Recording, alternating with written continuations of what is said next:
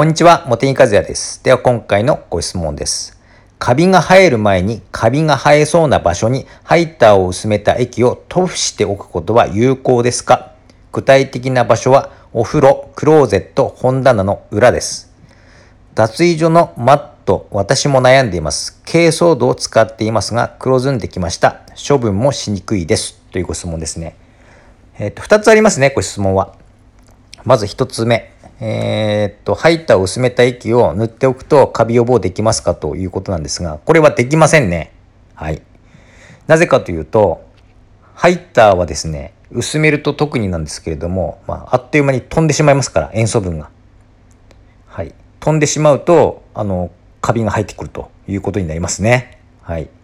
あの、もちろんですね、一時的には効果ありますよ。あの、薄めた液をあのこう拭くということでもうほぼ滅菌状態になりますからね。カビ菌はもう死滅してしまいますから。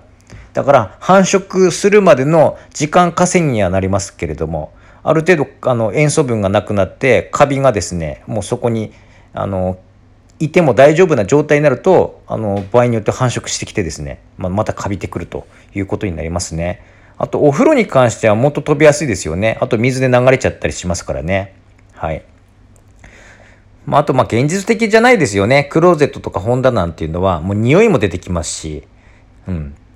あの、効果的に使うとなると、もう、さっきの話じゃないですけども、もう、定期的にこまめに塗っていく必要がありますからね。そうすると、もう、周りが塩素臭くてしょうがないっていうような、あと、場合によっては素材が傷んできて、だんだん白くなったり変色したりしてきますから。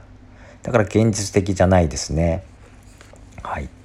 なので、まあ、何かその洗剤とか薬品で予防するとなるとですね、私はやりませんが、あの、塩化ベンザルコニウムっていう、あの、カチオン界面活性剤、あの、商品でいくと、オスバンとかってありますよね、試薬瓶に入った。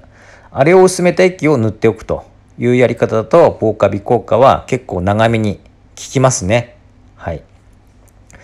えーっと、水で濡らして、そのオスバンとかにですね、薄め方書いてますけれども、裏に。またかなりあの薄めて使えますから超コスパいいんですが、まあ、裏を返せばそこに海面活性剤もうカチオンの海面活性剤をこうとどめておくということですからねとどめておくからカビが生えてこないということになりますから、まあ、その部分でちょっと気持ち悪いですよね。あの洗剤残りし続けている状態をあの自ら作るということになりますからそこはですねあのちょっと考え方ですね。まあ、我が家ではまだ小さな子供もいるので、まあ、壁とかも思ってもいないところに入ったりペタペタ触ったりするってことが普通にありますから。だからそういったふうにあのクローゼットとかそういったところ手の触れるようなところにですね洗剤残りをあえてさせておくってことは私はあのやりたくないなと、まあ、自分のためっていうよりもですねあの子供が触り触るリスクが高いのでということですね。だからそういっったところでご判断されるのがいいと思います。もし子供とかもいないし、まあ、いたとしてもある程度大きくて、まあ、そういうふうなことをしませんということであれば、まあ、検討してもいいと思いますが、うんまあ、そういった方法もあります。はい、あとはこまめに定期的に拭き上げるということであれば、まあ、除菌アルコールですね。除菌アルコールは乾きが早いじゃないですか。うんまあ、そういった部分でもカビにくいしカビものカビも除菌できるしあの水分もすぐにさっと飛びますからね。うんまあ、そういったやり方もありますね。はい。そして、マット。お風呂のマットですね。珪藻土使ってて黒ずんできましたというこということなんですが、あの、皮脂汚れで黒ずんでくるんですよね。使ってると。で、吸水性も悪くなっちゃって、ああ、もう、あの、捨てるタイミングかななんて思っちゃいますけれども、あの、サンドペーパーでですね、磨くと復旧するんですよ、吸水力が。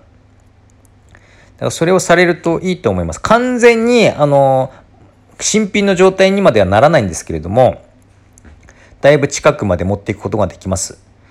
うん番手はですね、240番でザザッとやってから400番で仕上げるみたいな感じでしょうかね。私はいつもそのパターンですね。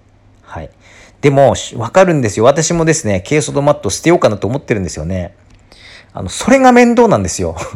あの、ファブリック系のマットだったら、あの、その必要がないんで、あの、楽なんですけど、今度は毎日の洗濯が必要になってきますよね。しかも結構枚数が溜まったり洗濯もですね他の洗濯と一緒にするか迷ったりするじゃないですかだからあのー、まあ、軽装度マットの方がいいのかなと日々の洗濯がなくなりますからねでもその日々の洗濯はなくなってもその吸水性が悪くなった時にやるあのペーパー掛けがあまりにも面倒くさすぎると いうところがあってあのやめようかなと思ってもそれよりだったらこまめに洗濯してファブリックのマット使った方がいいのかなと思ってですね実はこの前無印でバスマットあの注文したところです。ネットで。まだ届いてないんですけれども。